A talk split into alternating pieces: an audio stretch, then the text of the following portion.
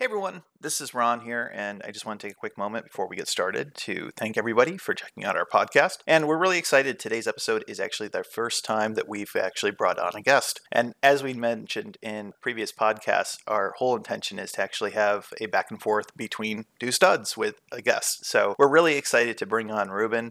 Um, he's going to be a future guest, I'm sure, no doubt, but uh, I think you'll enjoy this episode. And with that, we'll get started. Enjoy.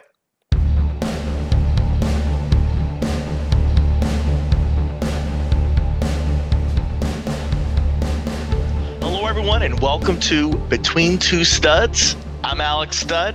And I'm Ron Stud. And we are very excited to be joined by one of my childhood friends, but also uh, an excellent chef who's been in the industry for at least a dozen years at this point, Ruben Dinaudi. And and I got to say, before we get Ruben on, my goodness. Um, now, it's funny because I'm the older brother. I'm eight years older than you. And I think I remember Ruben as a kid. He was always, you know, very small. And now he's a grown professional chef. And my goodness, just amazing food he cooks. It's been a delight. I used to live uh, very close to a restaurant that he worked at, going to many of the restaurants that he's worked at in his history. It's it's awesome. And I think one of my very, very, very special memories was um, last year when he came over and he made dinner for the family. And my goodness, that was just phenomenal and amazing. And I'm just excited to have somebody on. This is our first guest. And you know what? He's, he's an awesome guest. So we're really happy to have him. And with that, let's get him on the phone. So come on, Ruben. Wow, that's uh, that's a lot. that is uh, hey. that is that is a lot of praise, and I hope I can uh, kind of live up to that uh, that expectation. That is well, no, man. That is totally have. No one else we'd rather have as our first guest, and in fact, let's be honest, Ron. Ruben has, uh, and we're going to talk about it later in the episode. Sure. But Ruben has done podcasts. He's done YouTube videos. So in many ways, he's sort of um, helping us fuddle through what we're working on right now. Um, so right. we we really appreciate Ruben. Almost, I, I'd almost give him like producer credits of, oh, yeah. of our own podcast. that's. Uh, I'd say that's. I'd say that's appropriate. That's too kind. I listened to the last episode, guys, and I know as a Dolphins fan I probably shouldn't be rooting, and I shouldn't not probably I shouldn't be rooting for you guys, but there's a picture circling on social media from last year when you guys were in the playoffs, and I am in a Tyrod Taylor jersey and a Bills beanie, and if any of my Dolphins compatriots saw that, it would be very bad. But the last episode was really great, and I loved it, and uh, it was very informative. Well, and we appreciate that. You know, as, as we talked about in that episode, Bills fans, it's contagious. Who doesn't want to drink and jump through tables? It's it's true. And you know what? I think in listening to that episode, too, if I've listened to it a few times now. Um, in hindsight, I don't even think it's really about the Buffalo Bills. It's about Buffalo. It's just about general love of fandom. And that's why I think it's a fun episode. So thank you very much, Ruben, for the feedback. But with that, we're going to get started because I was going to say, why don't we get started? And, and Ruben, I know I already introduced you as a childhood friend who's also a chef, but let's let's get to know you a little bit better. But I think the most important thing to do before we do that is, why don't we all take a shot of Malort real quick? I mean, this yes. is this is this is a beverage we've talked about on episode one, and it's going to be a continuation theme. This is a Chicago delicacy. Not everyone loves it, but you right. know what? But can we talk about my history with Malort real quick? You know what? Yes. What, you know what? What better intro? Guys. Hey, cheers. I want to tell you guys cheers. how I came to love Malort. And Alex already knows this story. I was there. It hurt so good. So last January, I visited Alex in Chicago. Alex says, Ruben, you have to have Chicago handshake. I said, what's a Chicago handshake? I said, it's a shot of Malort in an old style beer. I said, I don't know what any of those are, but let's do it. So he tells the bartender at this bar, Sovereign Liquors. Shout out to Sovereign Liquors. I'm pretty sure they're not a sponsor yet, but uh, they will be. Here's hoping. So, uh, but I got the beer, and the bartender slid me the shot of Malort, and he says, rolls his eyes, and he says, "Shots on me, man." And I look at Alex and I said, "It's that bad, huh?" Well, guys, it's the alcoholic equivalent of gasoline. Um, it is, it is, it is, it is so terrible, but for some reason, I can't get enough of it. Guys, I came back to Delaware. I told Alex two weeks later, I was like, I ordered three bottles for my house because you can't get it in the liquor store. It's not like you can get it readily. You have to you have to special order it if you're not in Chicago. And I was is, shocked that you got it. It's it's honestly one of my favorite liquors on the planet. I just love the back of the bottle. It says, so that you know, because you're looking to say, how would I best quantify, qualify this beverage? It says its bitter taste is savored by two-fisted drinkers, just in case you had any doubts. And it's unusually botanical. Oh, my goodness. That is from the bottle. Unusually botanical. Just in case you had doubts. So cheers, gentlemen. That Absolutely. was wonderful. But, uh, Ruben, we're going to start with our guest round. So this is for our audience to get to know who you are.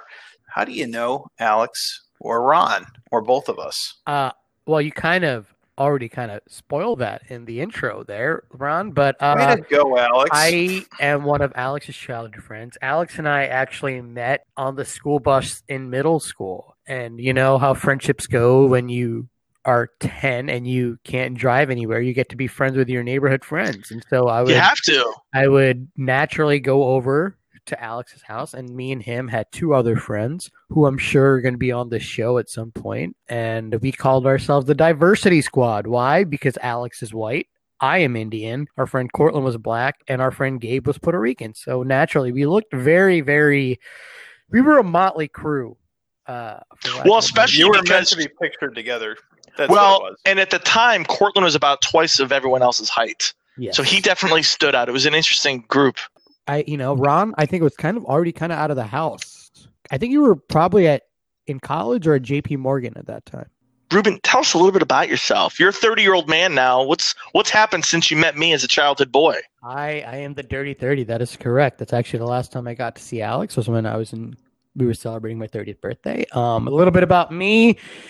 I've been cooking since I was eighteen years old. Actually, younger than that. I went to a vocational high school. Uh, did culinary arts there, and then that career kind of just moved on. And Alex kind of pointed out to me the other day, he was like, you know, Ruben, you've kind of done it all. And I was like, what do you mean? He's like, you've worked in a pub. I worked at Two Stones Pub where, funny enough, I remember this. Ron loved the Brewer's Plate. I know that is one of Ron's favorite things that he has ever eaten. He loves the Brewer's Plate with the three artisanal sausages and some cheese and the mustard and on top of mashed potatoes. And then I worked at a pub. I worked at a hotel. I've worked in college dining halls. I have worked fine dining where I'm currently now. Um, and honestly, my love of food has always kind of been something. Um, other than food, though, if you guys want to know, I'm into stand-up comedy. I collect vinyl records, um, bunch of other things.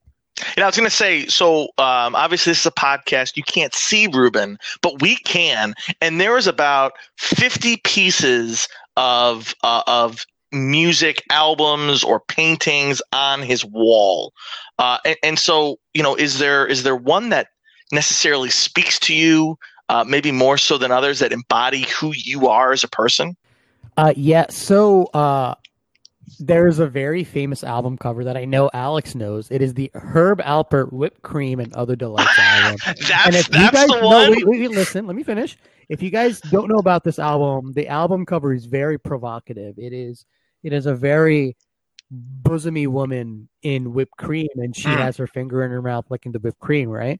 So maybe like last year, I think I was at a thrift store, and I found this other album, and it is by Pat Cooper, and he is a comedian, and the album is called Spaghetti Sauce and Other Delights. And the album cover and the album cover is Pat Cooper, who is a very nerdy man, who probably looks like, um, who was the guy from Honey, I Shrunk the Kids? He was Rick, Rick Moranis. Moranis. He looks like Rick Moranis, but he is in a bunch of spaghetti, and he has two drumsticks in his hands, and he's just like licking his finger. And like to me, that is the album that I think embodies me as a person. It's like you take something that is very iconic and remake it into a funny way. I love that. And fun fact, Herb Alpert is is absolutely the most famous person I've ever interviewed. Uh, so it's very funny that a parody of his album cover is the embodiment of, of Ruben Dinaudi. Yeah, I I'm learning. It makes sense, right? It. it makes sense because like I am a, I am inherently a hipster, so it's something that I have never met some person who's like, you know who I like? Pat Cooper. Nobody knows who Pat Cooper is. I don't even know who Pat Cooper is. So I think it's just funny that like this guy is obviously a very funny guy because he parodied something very famous. So have you have you since listened to Pat Cooper? Like, could you say he's a good comedian? And is it absolutely not? So we don't even know if it holds up to the album cover. That's a disappointment, but you should. I know. I know. And w- with that, you know, I, I think before we get started kind of going into uh, some of our more fun questions, um, specifically about your background, you know, would you mind telling us, is there something that, you know, while you're here that you'd like to plug or give a shout out to? Uh, yeah. So anybody listening, I have a YouTube channel. It's called Penne for Your Thoughts, which we, I'm sure we'll get into later about how that came about. Uh, it's Penne, like the pasta for your thoughts. It's a fun little play on words, a pun, if you will.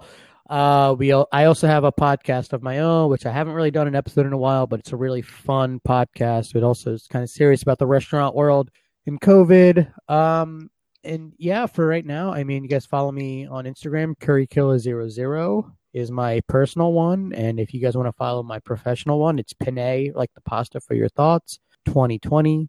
Uh, those are the two things I would really like to plug right now. All right, and with that, we got through the rapid fire, even though that wasn't a rapid fire at all. Let's go into no, no. the the more open discussion, Ruben, because there's a lot we want to cover, and we want to be yeah. we want to be considered on time. I mean, there's probably very few industries that have been as affected by COVID uh, as much as the restaurant world. Yes, and sir. I, I think I think you, as as you'd mentioned earlier, and, and I tell my friends this, say I don't know anybody who in the restaurant world has, has really done the whole gambit as much as you. You mentioned earlier, everything from fine dining to like food dining halls, right? So talk to me about what brought you into the culinary arts scene uh, and kind of where, how you got to where you are today. Sure. Very quickly. I started cooking from a young age. My mother was a huge influence on me. Obviously, like food is a very big, important, you know, in, in the Indian culture, we eat a lot with our hands. It's a very like intimate process. So that kind of led me. I, I've been cooking since high school. So I went to a vocational high school. That kind of took me to a community college here in Delaware. I did culinary arts there. I spent some time in New York City at a really fine dining Mexican restaurant. Came back, did some sous chef work, uh, went to a, you know, Two Stones Pub where Ron likes to eat the brewer's plate. Oh, and yeah. then we went to, uh, and then I went to like a hotel and yeah, I've done it all. Um, but culinary arts, man, food has just kind of been my thing since I can remember. I'm super passionate about it. Everything about it, I think, just it's just the best. I can't really talk about it more than that. Like, there's something really, really intimate about bringing people together with food. Ron talked about it earlier, how I cooked him and his family a steak dinner, and it was great. It was probably more special for me than it was for you guys because for me, it was able to kind of almost in a way give back to the Stud family because of the house that they let us hang out in, the community that they gave us, you know what I mean? Kind of kept us out of trouble. The same thing I say for Courtland, same for Gabe's family. It's like, you guys kept me out of trouble. I don't know what I would have gotten into if I didn't have this safe space to hang out. So for me, being a chef, it's always nice to kind of see the faces of people when they eat my food. So I guess the one question with that too, you mentioned that you kind of got into culinary arts right around eighteen. Was that something where you woke up and you're like, well, I guess I'm legal, so I guess it's time for me to start changing the world with, with awesome food? Or was that something that sort of, I know you mentioned you got into a Vo-Tech high school. Was that something that just kind of kind of progressed and developed where you enjoyed kind of to making great food for people uh, based on your history? Or tell us a little bit about that, if you don't mind. Sure. Uh, I mean, I was always pretty artistic as a kid. I, I, but I couldn't draw. Like I like to doodle, like to do that stuff. And then I remember, I'll never forget it. I started watching the original Japanese Iron Chef, uh, which is, if you guys haven't seen it, it is such a production. I mean, it is so great, but I remember just being blown away by what these chefs could make out of one ingredient, and said, man, that is some of the most beautiful, that is some of the most beautiful art I've ever seen, let alone food. So I remember thinking, you know, I think I could do that. And so when I started doing that, I looked into it, you know, then I went to a high school around here, Hudson Vo-Tech, and yeah, the rest, as they say, is history. Let me ask you this, Ruben, because uh, I remember years ago talking to you and you'd mentioned, um, about getting into food trucks. I remember that was actually a thing at one point in your career, or that you were discussing. And I feel like it that you were on the the cutting edge because you were talking about it before it got really big. And now every city's got like a thousand of these things all over the place. Do you think it's completely saturated? Like, do you think anyone can actually make a living now in the food truck business? Is that something you're interested in? Like, what are your thoughts to all that? You know what, dude? I think the next big food trend is gonna, you're going to see these chefs doing pop-ups everywhere. It's going to be, hey, I'm doing a food pop-up for three days here. Hey, I'm doing this pop-up for three days here, using ghost kitchens. If you guys aren't familiar with the term ghost kitchen, it's pretty much, it's a kitchen, obviously, that is where you cook the food out of, but the food is pretty much just delivered to you or you pick it up. You don't actually sit down and eat. I think that that's kind of next trend. It's more about quick, quick fire food that you're sending out um, rather than, you know, sit down, fine dining stuff. How does that work, Ruben, though? Like l- the logistics of, like, obviously most people um, from a distribution of food, you get like Sysco or American. What is, what is that one? What's the one called? The food producers, right? You have a you have Sysco and yeah, it's one of those two. Like, how do you, how are you able to provide food and get food for three days? Like, from a logistics yeah. standpoint, right? Yeah, I mean, that's kind of the thing, right? So I think what I learned this year is that it's kind of cool to say, I'm sold out. So let's say I wanted to do Cuban sandwiches, right? And yep. I say, hey, I got, I'm selling Cuban sandwiches Thursday, Friday, Saturday. It'll be available from twelve o'clock till I run out. one thirty, I'm out of Cuban sandwiches. I sold thirty Cuban sandwiches. Hey, that's it. I'm sorry. Hey, tomorrow will be quicker. Maybe the next day I'll make forty, right? And I think, like, that's the kind of the tough part. It's like, all right, like, if you're prepping for thirty every day and you know you're going to make your sure. money back and then some, there is some sort of, like, kind of cool exclusivity to saying, I got one of Ruben's Cuban sandwiches. You know what I mean? Yeah. No, I get that. Actually, you know what, that you kind of prompted something that I was just thinking of. In Philadelphia, there's this guy known as the Falafel Nazi. Are you familiar with him? I'm not. Tell me more. All right. So the Falafel Nazi kind of has this thing where he's a just street meat guy, right? And the thing is, every day as a chef, he decides what people get. You cannot customize what you get. You get there, and he even has rules. Only one order per person. So you can't order for the whole office. You have to go there, people get in a line, and everything he makes is awesome. But you don't get to choose. Wait, so if I was As, Ron, so if I was allergic to something on the menu, right? He puts tomatoes in it, I can't eat tomatoes. You're too bad? He's the Falafel Nazi. No soup for you. That's pretty much it. Right. I think like and I think like that's what's kind of cool uh, with this next generation of food that's gonna be coming. Um, I think COVID kind of forced people to start thinking about alternative ways to get food out to people. Uh, look at Zahav, mm-hmm. right? If you guys aren't familiar with Zahav, Zahav is one of the best restaurants in the country, literally one best restaurant in the country from the James Beard Award, which is our version of the Oscars.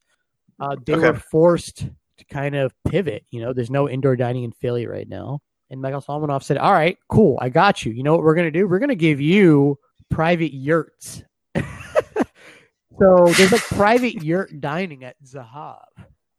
Um, and I think you're going to see these like really creative ways that chefs are going to start to come up with cool food. I love it.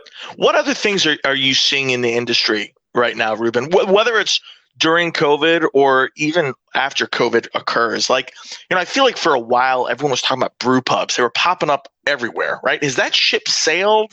You know, like, what are your thoughts to all that? Oh, yeah. I mean, the whole microbrew thing, personally, I think is kind of played out, right? I think uh, I think the next big trend that you're going to see is kind of a throwback to like home-style cooking. Because right now, mm.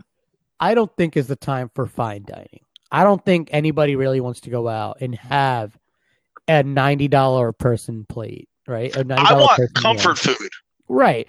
So yeah. like the concept thing you're going to start seeing, like something that I've talked about with a friend of mine is like having like a quote unquote stoner food kind of concept where like we do, if, uh, if you guys are listening, go to like Turkey and the Wolf or which is a sandwich shop down in New Orleans, or this place called Big Kids in Chicago, where Alex and I actually went to uh, like day three. We got some sandwiches from there, and it was fantastic. We got the fried bologna, and like that's the kind of stuff you're going to start seeing. Cool. You're going to start seeing foods that like, like I remember eating that fried bologna and saying like, dude, I just want to eat the sandwich after I've gotten out of a pool. Well, you know what I mean? And it was, it was so funny because I, I love bologna. Ron and I grew up on bologna, and and sure. I I know I've talked to people about that, and they usually are grossed out by the idea. It's like bologna. What what even is that, right? And here, Ruben comes up. Literally, Ruben comes one of the one of the best food people I know, foodies, comes to Chicago, a great food city, and three days later, we're eating a bologna sandwich, and I got to say, it was fantastic, but I'm thinking to myself, wow, things have certainly changed. Um, and, and I'm curious, Ruben, like, is, is that where we're heading? Like, Ron and I, we also grew up eating Spam. Are we going to be seeing Spam sandwiches, oh, like gourmet restaurants soon? No, like, listen, I think, you know, one of the best chefs in the world, David Chang, does a Spam fried rice. Uh, I think there are these ingredients that for a while, like you look at something like, let's say, like a like a perfect example is monkfish, right? For yep. a while, monkfish was seen as this dirty fish that people realized once you cook it up right, it tastes like lobster. So they started calling it poor man's lobster. And now it's super expensive because people want to eat monkfish because it's that kind of thing. Mm. Yeah, I mean, Spam is a poor man's food. I mean, think about it. Like, it's really not really popular outside of Hawaii, maybe. Uh, so I think there's something really attractive about taking something that is a poor man's food and making it into something that a Michelin star chef would make, right? So let's look at what Alex, where Alex and I ate, Big Kids. Big Kids is this concept that was opened up by Ryan Pfeiffer. Ryan Pfeiffer was the executive chef at this restaurant called Blackbird in Chicago, which, funny enough, Alex and I walked by when, when I was with him. I was like, yo, this is a really great Michelin star restaurant. He was the executive chef there, and now he's slinging bologna sandwiches. That, to be fair, though, don't don't knock bologna. I got to say. Not. There's something inherently great about bologna when it's fried, not oh by itself. Well, you know what? I will actually disagree with you. Here's why. Trogues Brewery, right, in Harrisburg. Uh, actually, no, it's in um, Hershey. And right next to Hershey, there's that major culinary institute, right? Uh, I forget which one. And on their menu, they said, we're still trying to get things set up. Um, and they said, you can have our gourmet bologna sandwich. And I was like, that sounds pretty cool, pretty quaint. I had it. I want to say it was like an eight dollar sandwich. Oh my goodness. I did not know bologna could be that amazing. And it wasn't even fried. It was just like really high end bologna. They had amazing mustard. They had amazing bread with it. They had like, you know, just the right amount of everything to make it an awesome sandwich that kind of had that crunch, that savoriness. And, oh man, I want to go get myself a bologna sandwich right now. It also helped anyway. That you were drinking plenty of Trogues that day. I was with you. That was true. That was certainly true. So, so actually, you know what? So, tell us a little bit about that. As a chef, um, what are your thoughts about like pairings with like wine or beer or even alcohol or like just even hard alcohol? Is there anything where you're like, whoa, whoa, whoa, don't do that, or you're like, you know what, do whatever suits your palate? Uh, yeah, I mean, you could say, yeah, white with white meat, red with red meat, but honestly, whatever's going to make the dining experience better for you. If you want to sit there and drink vodka clubs all night with your steak dinner, I'm not going to sit there and judge you. Well, I was going to ask that. Like, I know you are always behind the kitchen, but let's just say you were waiting on, let's just say me and my wife, very expensive dinner. We're going to Ruth's Chris or, you know, very, very high end steaks. And I'm getting a fish dish, let's just say, and I'm and I'm getting red wine with that. Would you kind of look at me as kind of like, who is this bumpkin? Like, what's he doing? Or do you just say, yeah, it's each their own? It's all about the Benjamins, Alex. Uh, we don't care as long as you're getting in high high. You want to get a one hundred dollar bottle of red wine with your snapper? Go right ahead. I'm not going to sit there and judge you. But if you say, hey, you know, Rodney, who's your server? Hey, Rodney, you know, what wine would pair really well with my red snapper? And your server's like, oh, you want to get the Ver- Verdicchio, you know what I mean? And you say, you know what? I'm just going to go ahead and get uh, Captain and Coke. Like, yeah, I would probably judge you. But if you didn't ask, listen, there's some people that come in to the restaurant. They they know what they want. They know what they want to get. That's cool. I don't care. I don't judge you. But if you're going to ask my opinion, perfect example, when Al- when I went to go see Alex last January, we went to a restaurant called Girl and the Goat by Stephanie Izzard. Amazing restaurant. I told Alex before we went in, I said, when I go to a restaurant like this, I like to tell the server, hey, you know the menu better than me. Just make my meal. Drinks and everything. Yeah. And you took that literally to the extreme. I mean, I don't think we... all of our beverages, all of uh, the food, and the order that it came out, it was just like whatever the whatever the chef wants, whatever whatever you think. Well, so Ron, how do you feel about that? Like, Ron, like Ron, if you if if if, if I came down to Atlanta and we went out to a restaurant and I said, "Hey, man, we're gonna go to this really nice restaurant. We're not gonna make any choices." Would you be comfortable with that? I totally would. Now, the rest of my family, probably not. But here's the thing. I recognize, and you know, it's kind of funny. This actually brings back something that it really stinks. I'm not going to work, you know, in the office anymore. But one of the things that I always loved at the cafeteria at our office was there was a guy who made omelets. And you know what? I said, actually, every time he made anything, um, he would always look at me and he just made it. And you know what it was? I told him, you're the chef. You make it how you would like it. And you know what? I never once had anything I didn't like. And it was always kind of cool. I just kind of like gave him the nod, and it looked like something out of Fight Club where he just nodded at me like, Mister Durden. And I'm like, yep. And boom, he'd make me something amazing. But and there's something to be said about that. Let me ask you this, though, Ruben, because I love the idea, and I had a great night at the Girl in the Goat with you. Um, my only concern, and maybe this is like conspiracy theory. Obviously, I've never worked behind a kitchen. But like, if I'm worried that if I were to say, hey, you pick whatever you whatever you decide, I'm worried they're going to say, well, you know what? We got this tuna that's going to go bad tomorrow. We got to get rid of it. Why don't we give it to them? Does that actually happen? Like, talk to me about that. No. So if you go into a restaurant like Girl and the Goat, I think what they would say is this person knows. This person wants a great experience. Mm-hmm. This person wants to have great food. So that's what we're going to give them. And like, that's why I say that, right? Like for my twenty-third birthday, we went to Zahav. Alex was there and we all ha- and we all had to get the tasting menu because like I wanted the tasting menu. So the whole table had to get the tasting menu in order for me to get the tasting menu. And mm-hmm. me and my friend Steve, who's also a chef, we said, listen, we told the server the same thing then. And he got so excited to the point where the kitchen just started sending us out dishes that weren't even on the menu. They were like, here's some crispy pot- they were like, awesome. Here's some crispy potatoes with some long hots. You know, the kitchen thought it was super cool what you were doing, so they wanted to send you out something special. That's right? Awesome. And like Alex and I got like empanadas or something. They were like, hey, kitchen thought what you were doing was super cool. Here's some empanadas courtesy of the kitchen. You remember that, Alex? I do remember that.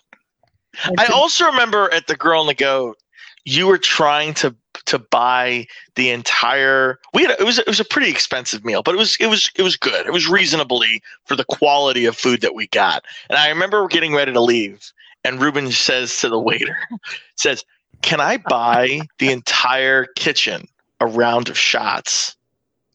And and I thought to myself, literally only a chef would even would, would even think, think of that.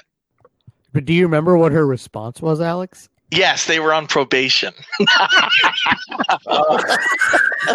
And she said, well, you can come back with a six, with like, with like a case of beer. And I was like, I'm going to be honest. Once I walk out of that door, I'm probably not coming back. She's like, that's fair. Sure.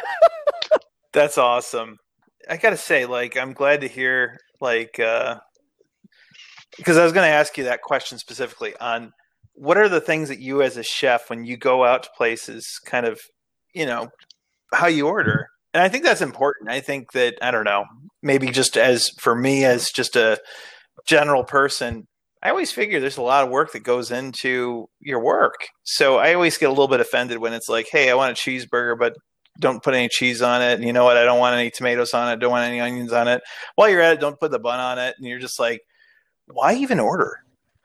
How do you feel about like those kind of orders? Are you just frustrated, or are you just like, I mean, hey, it's what it yeah, is? Yeah, I mean, also, what you guys have to understand is I go into work at a restaurant at ten o'clock in the morning. I have to get the kitchen together. And then I got to start prepping. I got to make sure I got food. And then lunch orders are coming in. And let me tell you, there are some times where somebody wants to get something special. I want a cheesesteak with no onions, no bun, side salad. And I'm like, you know what? You guys suck. like, like, like, why are you coming in here to get a cheeseburger? But at the same time, on the flip side, I'm like, it's still money. Ruben, what I, I, I've never in my entire life ever sent food back. Because I've always been scared. I've always been scared something might happen. Or even even if nothing did happen, I'm worried about offending the chef. I, I have to imagine it happens actually quite a bit. Is there a particular story? Has there ever been a case that like food got sent back, you fixed it, you sent it back out, it got sent back again? Like, has there ever been a horror story like that? Okay, so there is one. And it's only one in my... Uh, you know, twelve years of cooking, which I think is something to say. So please don't let this deter you from sending food back. If it is not to your liking, if it, when it comes back, ninety-nine percent of the time, if your food comes back, I may curse you. Unless, I mean, if it was cooked right, if you order a steak medium rare and I send it out medium rare and it comes back and they say it's not cooked enough or it's, it's undercooked and it's ripped for medium rare, I may say, yo, F that person. I'm not a fan of that person. But I'll still recook your food. There's one story I had where the chef I was working with, uh, we got a steak sent back four times. like literally, wow. wait, literally, it got sent out, it got sent back, it got sent out, it got yeah. sent back, it got four yeah. times. So that last time, the chef said, "You know what? Fuck this, F this. I'm so sorry. I'll put a dollar into the curse jar." He said. I'm so sorry. He's, so he took the steak and threw it up, and it hit the ceiling, stood there for like a second, and then it fell down. He took it, threw it into the deep fat fryer, fried it, took it out, threw it on the grill, grilled it, sent it out. She said it was the best steak she's ever had. uh, it's a true story. I wish it was fake. I wish I made that story up. one hundred percent true. So like what I learned, what I learned from that situation is that there are some people that you just cannot please, that want the yeah. worst food possible, that want, that are used to food tasting terrible. So I know that's not on me. I know if I send out a steak perfectly cooked and they send it back, all right, well, I know that wasn't on me. You know what I mean? You gotta learn from here. But that's, that's yeah. gotta be hard not to take that personally though. Cause it, your pride, there's pride in your craft. You would hope. You would hope. Either way, I suppose it probably I, depends I, on where you're going. Most of the time, I'm just trying to get get out of get out of there, right? I just want to get through the night, get to the dinner rush, get to the bar, have a drink, go home, right? Like yeah. in the grand scheme of things, the the amount of times things get sent back is so minuscule. I would say maybe three percent of the time things get sent back. So in the grand scheme of things, if something gets sent back, it's like, okay, well, you know, like I have this banana tart that I made at work and we have sold m- hundreds of slices of this banana tart. We've had three sent back. Am I going to get upset about those three slices that were sent back? No, because I know it tastes delicious and I know it is a consistent yeah. product. It's just not what they wanted. I, I think I got to say though, I'm, I'm, I'm with Alex on that. Like I just, I'd rather just take it and be like, eh, it's not very good. Whatever, I'll move on. But I, I think that's it's, it takes a tough skin to be when you feel very confident that you put your A game into this craft, and yet they aren't satisfied. I think I think that's got to take a tough skin, and I, I don't think I have that tough skin. So kudos, no. kudos to you and the millions of workers out there. and and I, I think I think Ruben, kind of going into that, I think. You know, we haven't really talked a whole lot about COVID uh, and its impact on the restaurant world.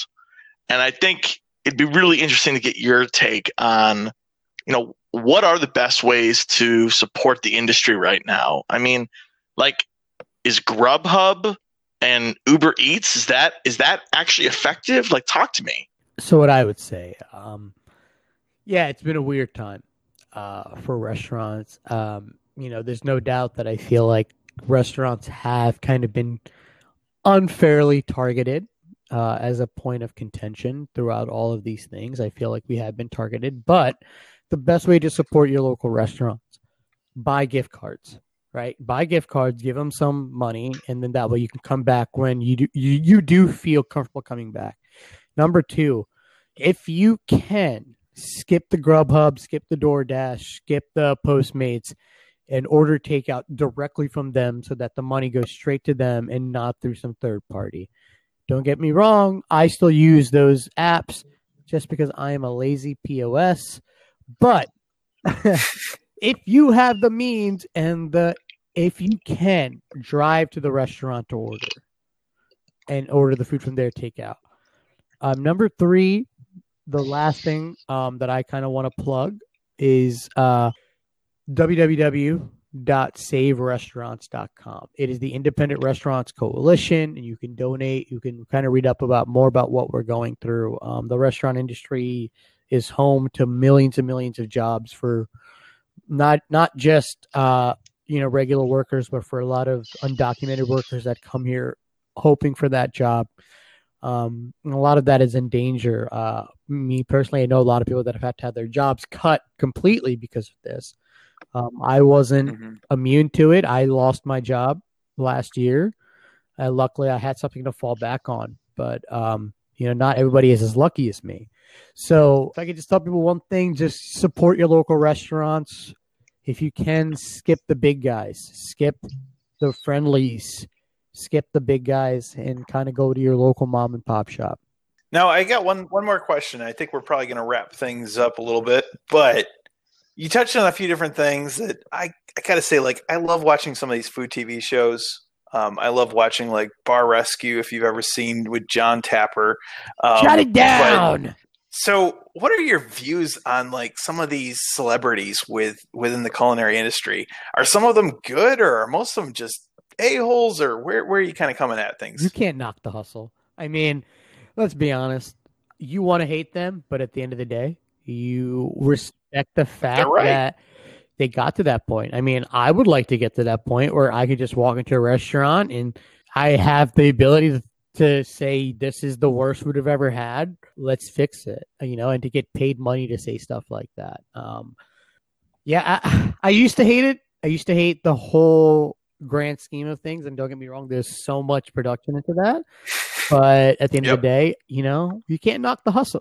You can't knock it. But I, and I, I respect that response, but let me ask you this, Ruben. Maybe this is a harder hitting question. What are your thoughts to the celebrity status of chefs that people aspire to be? I guess my question is, have you run into these young kids coming out of college that don't actually have the passion in the food industry, and their their actual interest is being a celebrity? You know what? You know what I see more of, especially when I was in culinary school. The thing that I saw the most was these was these over the hill somebody who really loved cooking, and they were like in their forties, and said, "Oh, I you know what? I should have been a chef." And because of shows like Top Chef, the Food Network, all of these things, they said, "I can do that. I can do that."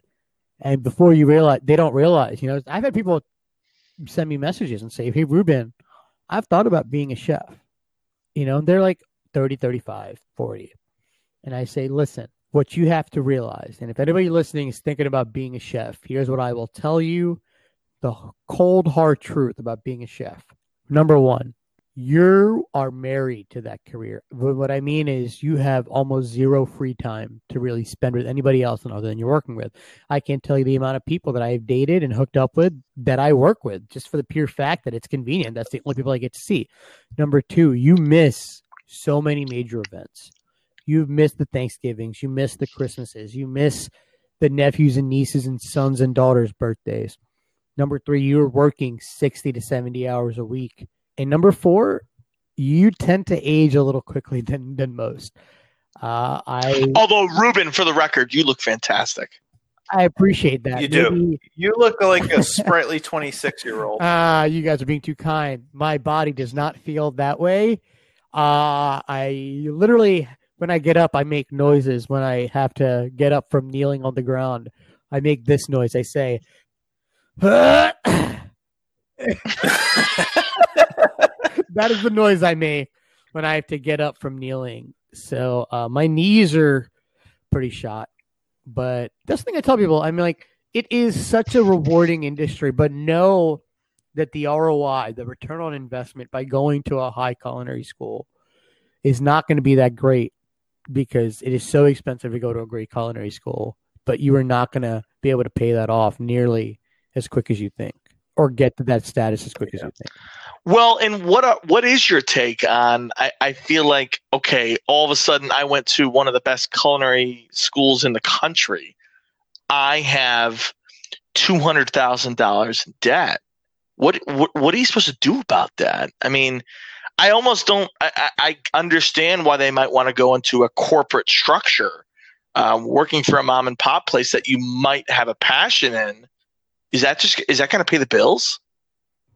Uh, it's tough, right? Because, like, uh, you know, we know people that have gone to a really – really expensive culinary school who aren't even cooking anymore. I know people who went to Johnson and Wales that can't hack it in restaurants and have to do country club stuff, which is not, I'm not knocking that, but I do think there is something to be said about Anthony Bourdain. You know what? Anthony Bourdain, I'll never forget it. I watched a video and he said, if you're thinking about cooking, before you invest in a culinary school, he said, go work at any restaurant. It could be a Friendlies. I don't care. Go work in a restaurant for one year. If after that one year you want to pursue it, then by all means, go to what that go to that culinary school you want to go to. But if you don't, but that's the thing. Like a lot of people don't realize the grind of the restaurant schedule. A lot of people can't hang. We have a guy that works at the restaurant right now. This is his first restaurant. His after his first day, he came in. He's like, dude. He's like, my calves are killing me. And I said, I know. Like, this is a rough industry. Like, dude, you're gonna dude, dude, your your your your your body's gonna deteriorate really quickly. Well, and I think that speaks volumes, especially coming from the late Anthony Bourdain, who literally did go to the C I A, the Culinary Institute of America. Um, so I, th- I think that is telling. Uh, you know, I, I do want to make sure we spend a little bit of time, Ruben. I want to switch gears here. Um, I want to talk about what you've been up to since COVID, because you, again, as childhood friends, yes, you've always had a passion in um, in food, but you've also had a passion in communication with other people. Y- you are a natural person who um, who can control a room, and I mean that in a, me- in a positive way. I really do mean that. Um, you're fascinating, and you're funny, and you're interesting. And I know you've done stand-up. I know you've done your own podcasts. I know you've done a YouTube video. Talk to me of a YouTube channel, I should say. Talk to me about all of that and what your interests are. And I, I don't mean this as much as a plug, as much of as, as just talking about who you are and your interests outside of food. Right. So like uh, the person that I am, I am a very much a bright side person. So I like to make the best of things. So when I got furloughed from the University of Delaware and I was kind of forced into this quarantine that like I didn't know what to do. I've been working my whole life. You know, I've missed a lot of things. I missed a lot of hangouts. I was kind of forced into kind of figuring out what I can do to make this time better, you know, to make this time more beneficial for me. So I started the YouTube channel, Penne for Your Thoughts, which you guys look up youtube.com slash Penne for Your Thoughts. You'll find my page. And I was able to kind of start filming my own stuff. I got a logo. I got a theme song that I had my friend write, which, side note, is super catchy. And then, you know, that kind of led me to a lot of other opportunities, which, you know, you guys follow me on my social media. You guys will kind of keep up with some of the exciting news that's happening this year uh, with me. And yeah, it's just something that I kind of feel bad telling people that the whole quarantine and COVID thing actually helped me in a way that I didn't know I could until I actually did it. You know what I mean? Yeah. No, I think that's one of those things where, I don't know, somebody told me, they said that, you know, this whole COVID quarantine thing's kind of like prison. Some people come out of it stronger. Some people come out of it pretty much couch potatoes. Well, and in the case of Ruben, and keep me honest, but I think you're someone who, you have so many interests, but you've been focused on working seventy, eighty hours a week for so long that now, in a weird way, you're able to focus on some of your passions. I mean, I saw one of your videos and I couldn't stop laughing. It was your video where you you you evaluated three different chicken sandwiches. Do you remember that one where you evaluated and determined which one was your absolute favorite? Yeah, it was one of my favorite ones that I did because I got these chicken sandwiches. So, you know, I no, but I gotta say, I, I, I gotta say, like, Ruben, I have to. I, I love the way that you kind of have been able to capture and help people who don't know anything about cooking, including myself, to be completely candid. But it's, I don't know. That's been it, it's been a very cool outlet for seeing that creativity that you mentioned earlier on in this episode in a video form, and I, I just I'm just impressed with that. So. Th- Thank you for that. And I, I would agree. It seems like you definitely have expanded, you know, a lot of the different creative outlets that you have.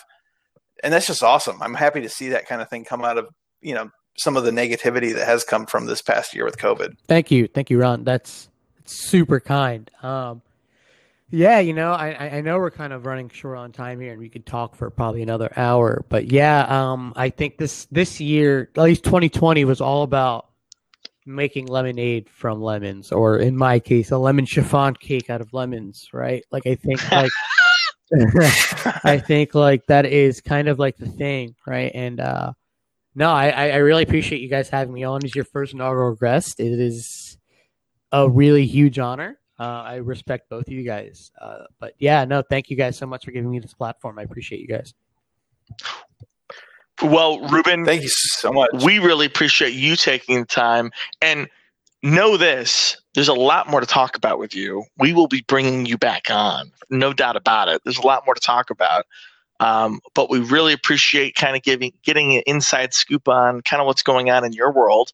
Again, check Ruben out at Penne for Your Thoughts on YouTube. And what other channels you have? So uh, if you guys want to listen to me and my own podcast with my chef buddies, look up Chef's Roundtable. Roundtable is all one words. We have uh, five episodes where it's just me and my three chef buddies, and we have a little mini series called the Mini Johns. If you guys aren't familiar with the term John, it is a term that is very distinctly Philly. It means a person, place, or thing, anything. Um, and it is kind of lighter. We talk about anything from like movie reviews to like Ratatouille to talking about food fads. So definitely check it out. And w w w dot com, save restaurants dot com. Uh, check that out to help restaurants and uh, the Restaurant Coalition. Well, I have to say, Ruben, like like Alex said, we're we're thrilled to have you on here. And this has been a great episode. We're happy to have you on in the future. So thanks again, man. Really appreciate it. And thanks again for tuning in to Between Two Studs.